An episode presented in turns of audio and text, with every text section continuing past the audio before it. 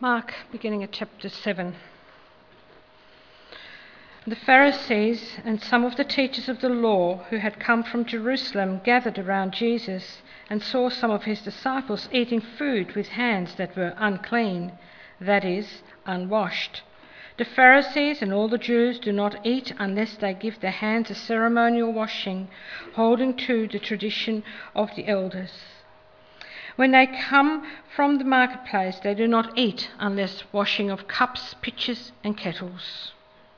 So the Pharisees and teachers of the law asked Jesus, Why don't your disciples live according to the traditions of the elders instead of eating their food with unclean hands?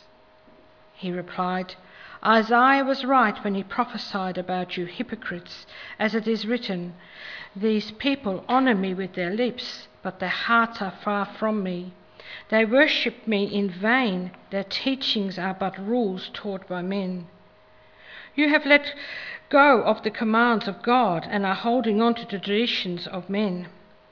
And he said to them, You have a fine way of setting aside the commands of God in order to observe your own traditions. For Moses said, Honour your father and your mother and anyone who curses his father or mother must be put to death. But you say that if a man says to his father or mother, Whatever help you might otherwise have received from me is Corban, that is, a gift devoted to God. Then you have no longer then you no longer let him do anything for his father or mother. Thus you nullify the word of God by your tradition, and you have ha- that you have handed down and you do many things like that. Again, Jesus called the crowd to him and said, Listen to me, everyone, and understand this. Nothing outside a man can make him unclean by going into him. Rather, it is what comes out of a man that makes him unclean. After he had left the crowd and entered the house, his disciples asked him about this parable. Are you so dull? he asked. Don't you see that nothing that enters a man from the outside can make him unclean? For it doesn't go into his heart, but into his stomach, and then out of his body. In saying this, Jesus declared all foods clean. He went on, What comes out of a man is what makes him unclean. For from within, out of men's hearts come evil thoughts, sexual immorality, theft, murder, adultery greed, malice, deceit, lewdness, envy, slander, arrogance, and folly. All these evils come from inside and make a man unclean.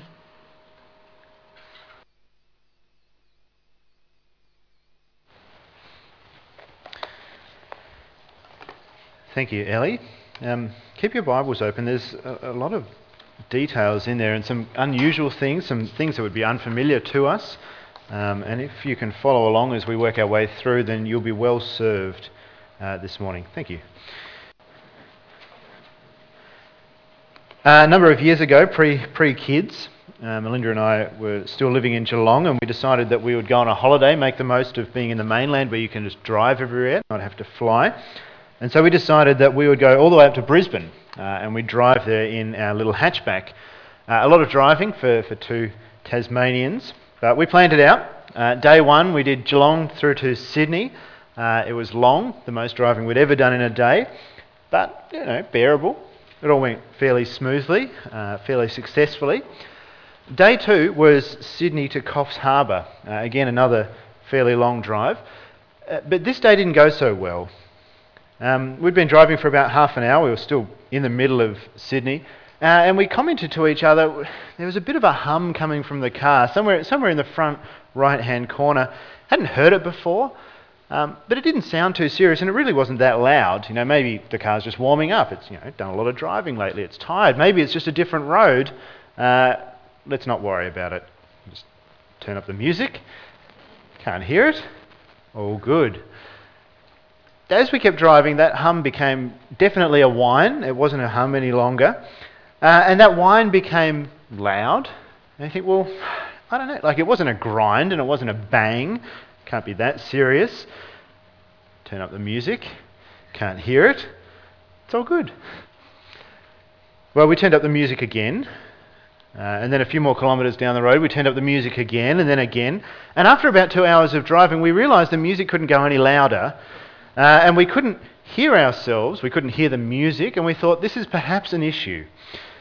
And so we turned uh, off the road, we pulled into the first mechanic we could find, and discovered that our front wheel bearing was completely shot, uh, and we were only a few kilometres from it completely seizing, uh, and you know all the fun disaster that happens with that. It turns out and this is a revelation, so just note this down. It turns out that you can't fix a car by turning up your music. I don't know if you realize that. Maybe that is not a revelation for you. It was for us at the time. But what we find in our passage today in Mark chapter 7 is Jesus telling us stop turning up the music on your life.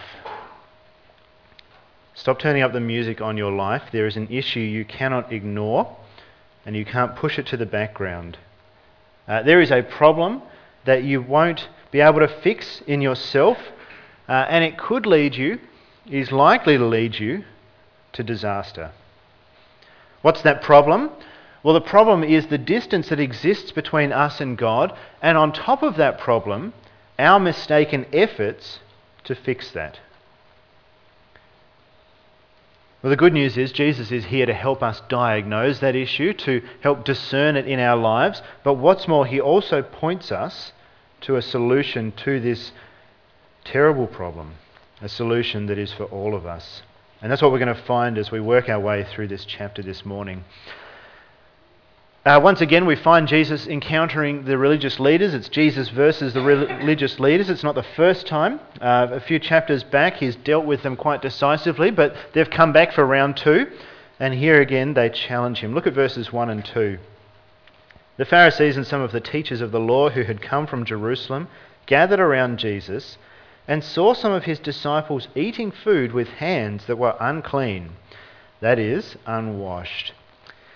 Uh, they've come all the way from Jerusalem, quite a distance, to nitpick with Jesus, and they have found a nit to pick. His disciples have not washed their hands before dinner, and they're unclean.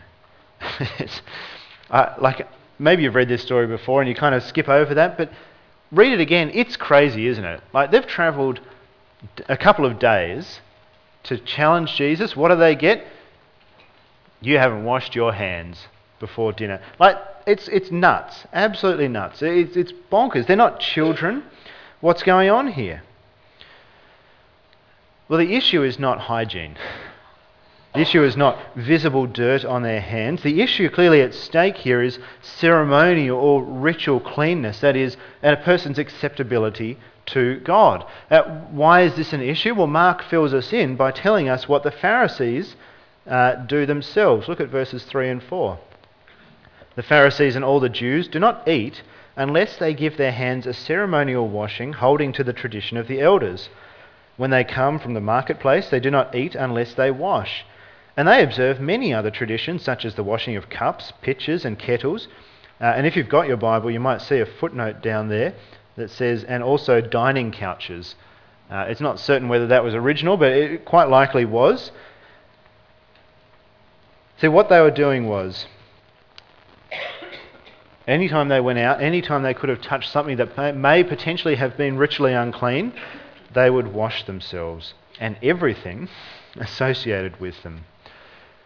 Now, as we've been working our way through Mark, what you might have noticed and what you see as we read on is Jesus really respects the Old Testament law. Uh, we never see a hint of him breaking it. We see him keeping it again and again uh, and teaching it. Uh, he knew better than anyone else that the law was God's gift to people. He knew that it was good and he kept it perfectly. But his point is here this is far, far beyond the law. N- nowhere are we told in any of the Old Testament laws to wash ceremonially before we eat at all. You know, let alone washing all your cups and pitchers and couches. Uh, it's just not there. If you go back to the law, uh, we don't have time to do it this morning, but if you go back there and look through all the cleanliness laws about eating and washing, you'll find that the only people who have to do that, who are commanded to do that, to wash before they eat, are the priests. And even then, only when they're serving in God's presence and when they're dealing with holy or offered food to God. That is the only situation, a really limited group of people in a really limited situation, they're the ones who have to wash. And so, what has been happening here over the, the hundreds of years between uh, that law being given and now is that the Pharisees have built up over the years this tradition around washing. They've gone far beyond that basic law, you know, avoid what's unclean, and they've built all these restrictions around it to, to try and keep that perfectly. And Mark and, and Jesus' point here is it's ludicrous. It's become absolutely nuts. I mean, who's going to sit down and wash their couch every time they want to have dinner? I'm assuming you don't do that. We certainly don't. It's unbelievable. It's absurd. And it's wrong, as Jesus challenges them. Look at verses 5 through 8. So the Pharisees and teachers of the law asked Jesus, Why don't your disciples live according to the tradition of the elders, instead of eating their food with unclean hands? He replied, Isaiah was right when he prophesied about you hypocrites. As it is written, These people honour me with their lips, but their hearts are far from me. They worship me in vain. Their teachings are but rules taught by men.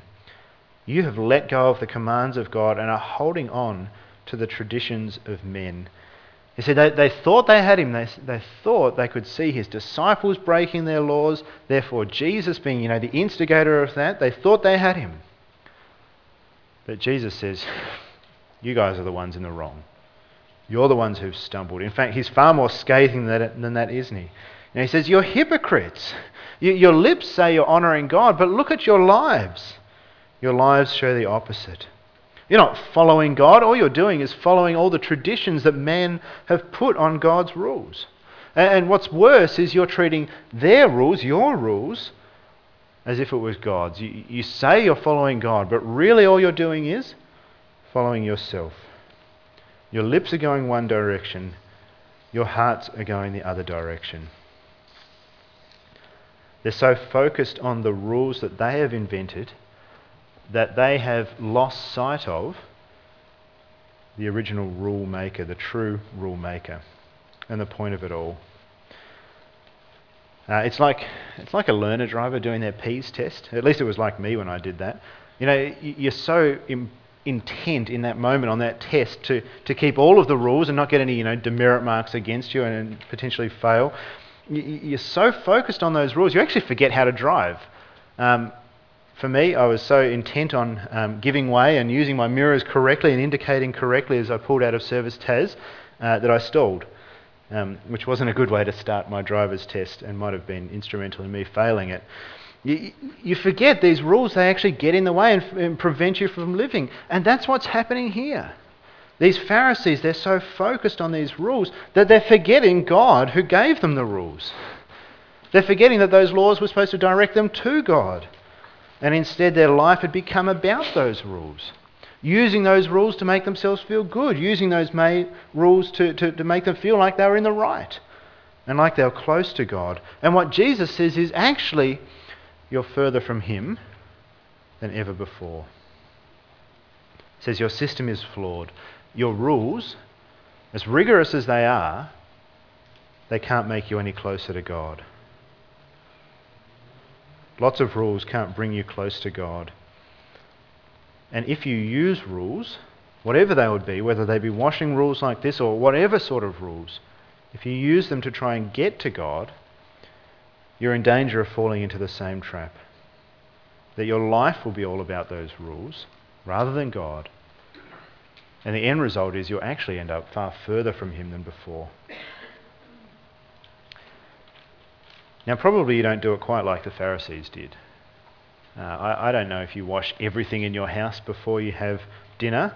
I'm pretty certain you wouldn't wash your couch before you ate, or that you would think that the God would like it if you did that.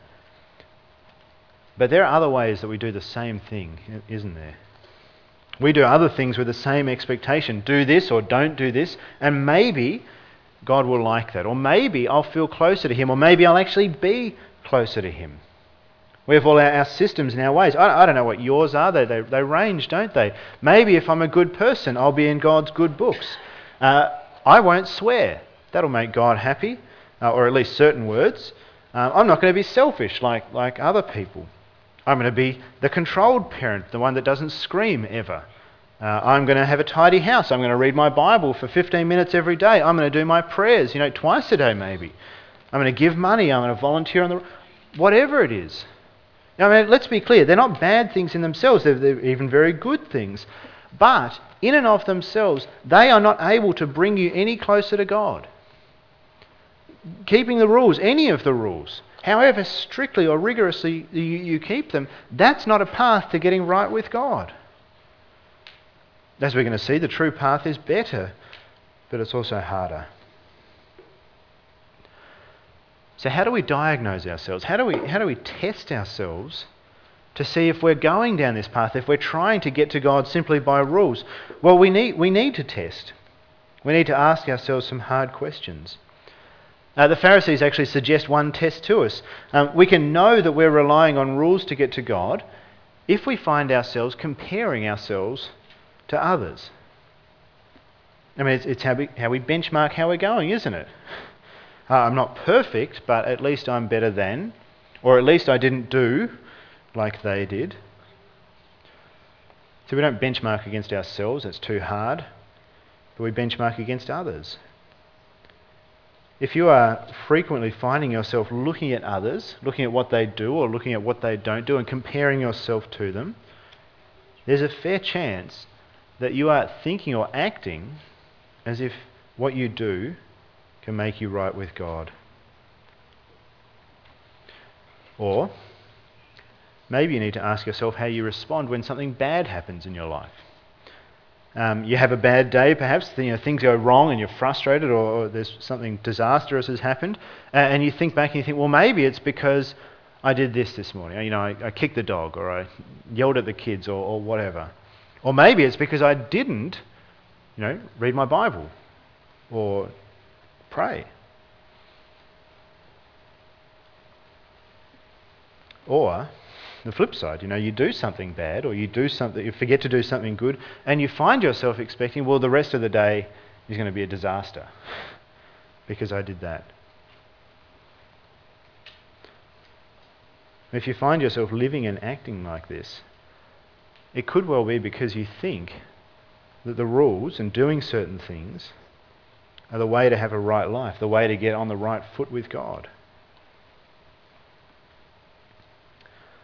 Or maybe, maybe you need to think about how you react when someone corrects you. Uh, if someone points out a shortcoming in your life or a mistake that you've made, uh, how do you respond? How do you handle those things? Do, do you do it very thankfully? I appreciate you showing me that. I hadn't seen that myself. Uh, do you do it graciously? Or if someone points out a fault in your life, does that shatter you? Do you lash back? You know, who are you to say anything? You're not perfect either. Are you devastated by that? If so, it's quite likely that you are judging your worth and your acceptability to God as a person by what you do. And so any suggestion of failure, any suggestion of shortcoming is very difficult to take. Test your heart, diagnose where you are. Because at the end of the day, none of these rules can get you any closer to God. None of them can bring you nearer to Him.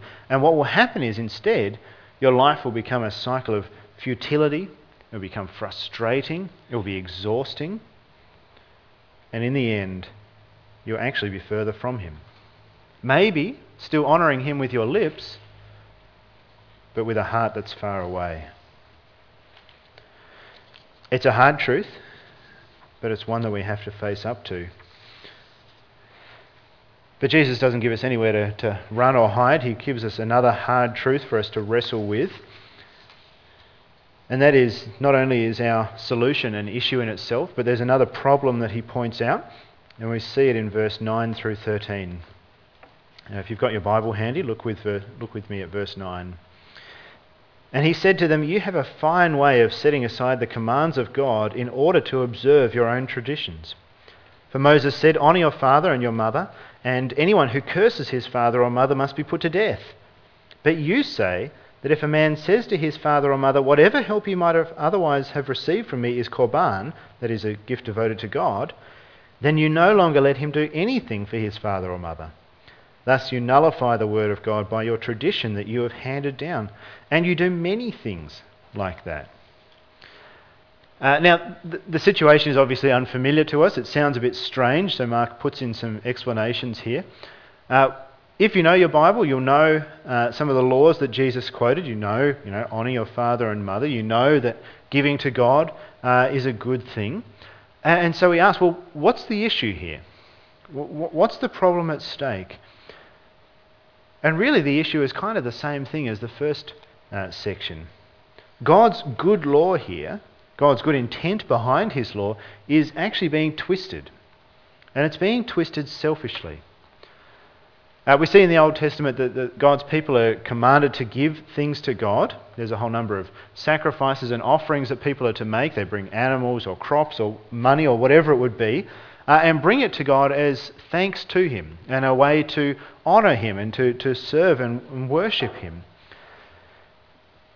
But what's happened over the years is this idea of korban has crept in. Now, korban is simply a word that means dedicated to God, and it's, it wasn't really beyond that. But over the years, it's taken on kind of this technical sense. So that anything that's offered to God or given to God is called korban. And things that are korban are not to be used elsewhere because they're God's, they've been dedicated to God. And so you say, well, what's the issue? Well, here's the scenario that Jesus paints. He says, say uh, you're in your 30s or your 40s and your parents are aging, perhaps unwell. Well, it's your responsibility as a child to look after your parents, uh, to care for them. And that includes, uh, likely, the financial burden that would come for them. That's part of your responsibility. Clearly, that is a burden, isn't it? Perhaps not a, a, a, desirable burden. And so they were using this as a loophole, this idea of korban. And what could be said was, well, actually, mum and dad, all my wealth, uh, all my estate is korban. It's dedicated to God. What benefit of that is to you? Well, you don't have to pay that immediately. You might be able to say in your 30s, everything I've got, it's korban which means when I die, it goes to the temple uh, or it goes to God. But up until that point, it can't be used for anything else because it's korban. It's dedicated to God. Sorry, mum and dad, you can't have it. It's God's. I can use it because I'm taking care of it for God, but you can't have it. And all of this was happening with not only the approval but with the blessing even of these religious leaders. You were following the law. You were very pious. Everything you had is korban. How good are you? And Jesus says, How dare you? How dare you take God's law, created good, created for good, created to help, and twist it? How dare you make it about you and about advantage to you? You know, you say you keep the law, you say you honour God, but what are you really doing? All you're doing is looking after yourself. And that's the problem with our laws, that's the problem with our rules. At the end of the day, we might claim they're all about honouring God, they're all about doing His will, but they actually become all about us. Uh, you might be aware, if you're married, that part of being married is uh, sharing responsibilities around the house. Uh, and that includes sharing responsibility for, for cleaning and tidying, as unpleasant as that is. Uh, it's a thing we do together. Now, just, just imagine this scenario. Imagine the end of a week. It's been a long week. It's Friday afternoon. Uh, we're exhausted. The kids are finally in bed, and the house is a disaster zone. You know, there's stuff everywhere. There is mess. Uh, it's not really even livable. Something has to be done. And so there's hundreds of jobs uh, on the list. Now imagine if I say to Melinda, How much tidying up would you like me to do? That's a nice question, isn't it? On the surface, that's a nice question. I'm, I'm offering help, uh, I'm, I'm offering to do jobs. Uh, that's a good thing, isn't it? That, that's very generous of me, even laudable. How much tidying up do you want me to do? But that's not really what I'm asking, is it? There's a, there's a question behind that question, isn't there? What I'm really asking is what's the bare minimum that I can get away with doing? What's the least tidying up that will make you not crabby at me and make me feel like I've actually helped? And do you see what's actually happening there? Do you see? I'm not actually doing it for her sake. I'm not even doing it for our family's sake. Uh, I'm asking that question for my sake, aren't I? What is the least I can do of this unpleasant job and get away with it?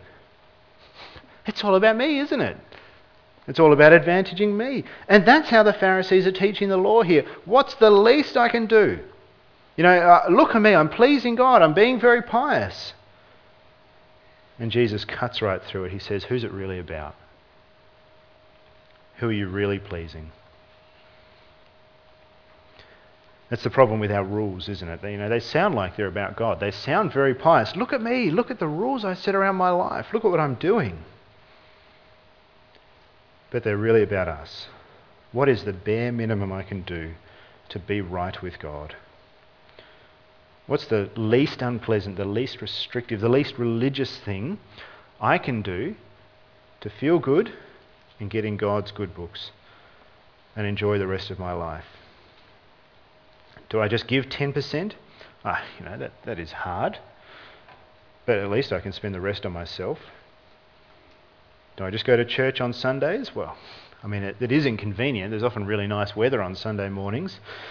But at least I've got the rest of the week. Five minutes in my Bible? You know, it's frustrating and hard to remember, but it's over quickly. What a way to treat God. Now, I'm not going to deny, uh, you know, a lot of our, our rules and restrictions we set for ourselves, a, a lot of them start with really good intentions. You know, they start with a really good desire. But here's what the Bible says the heart is deceitful above all things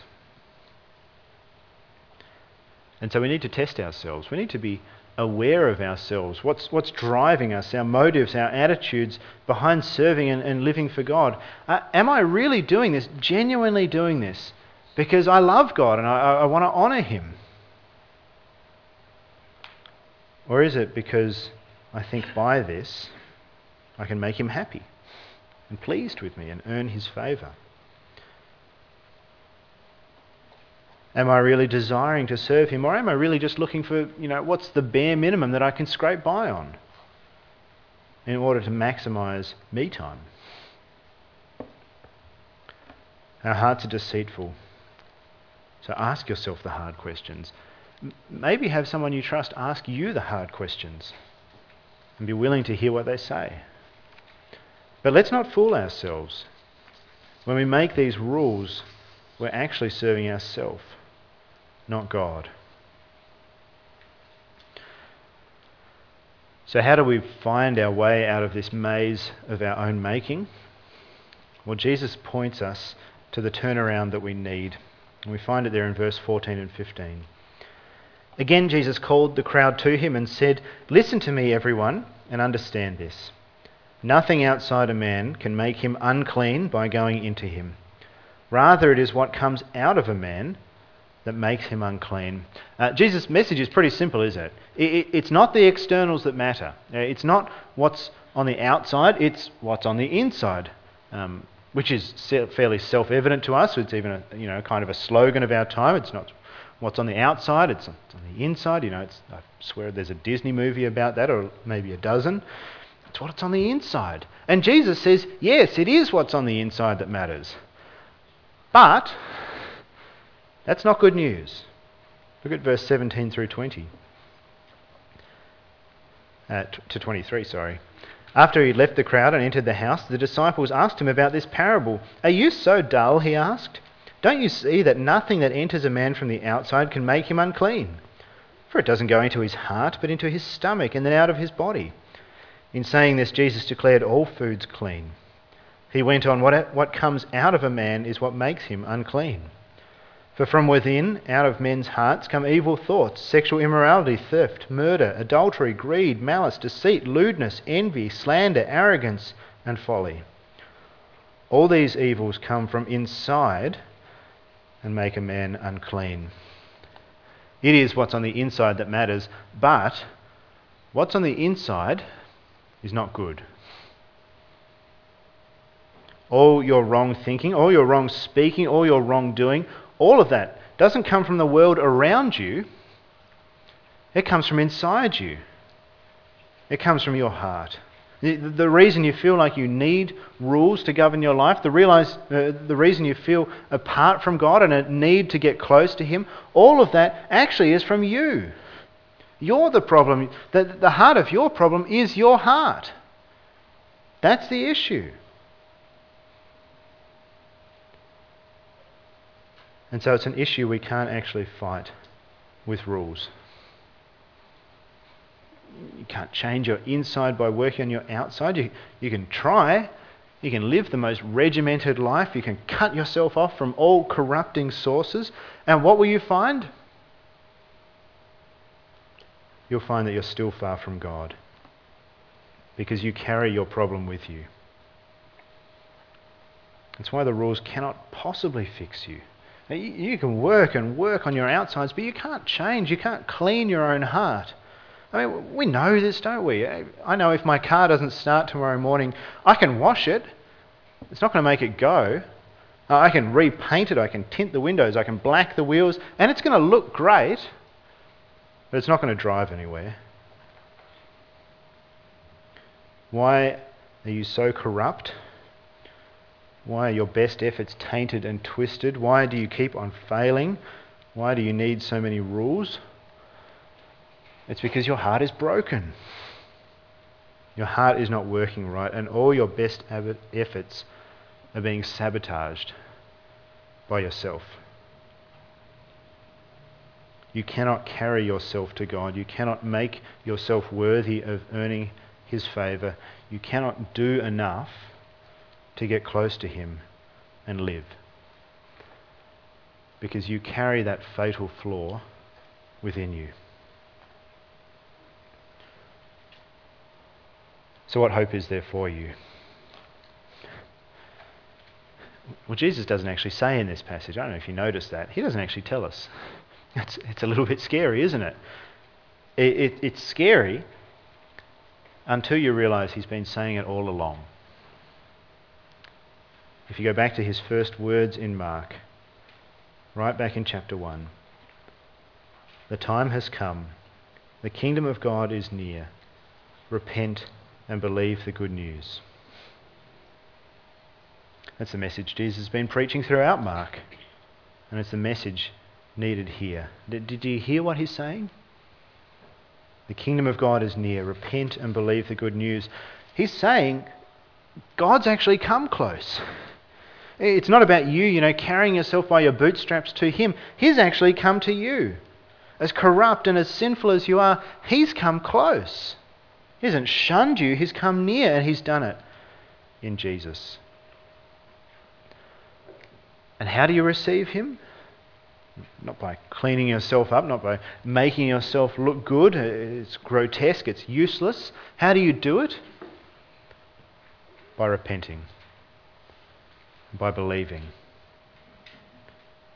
Not by covering your failings with a, a veneer of rule keeping, but by admitting that you're broken, that you're sinful, that you're failed, and that you can't fix it. And the good news God accepts. And God acts. Uh, I think one of the most beautiful promises in the Old Testament is, is one that we found filled, filled in Jesus and, and, and needed here. Um, it's from Ezekiel chapter 36, verse 26.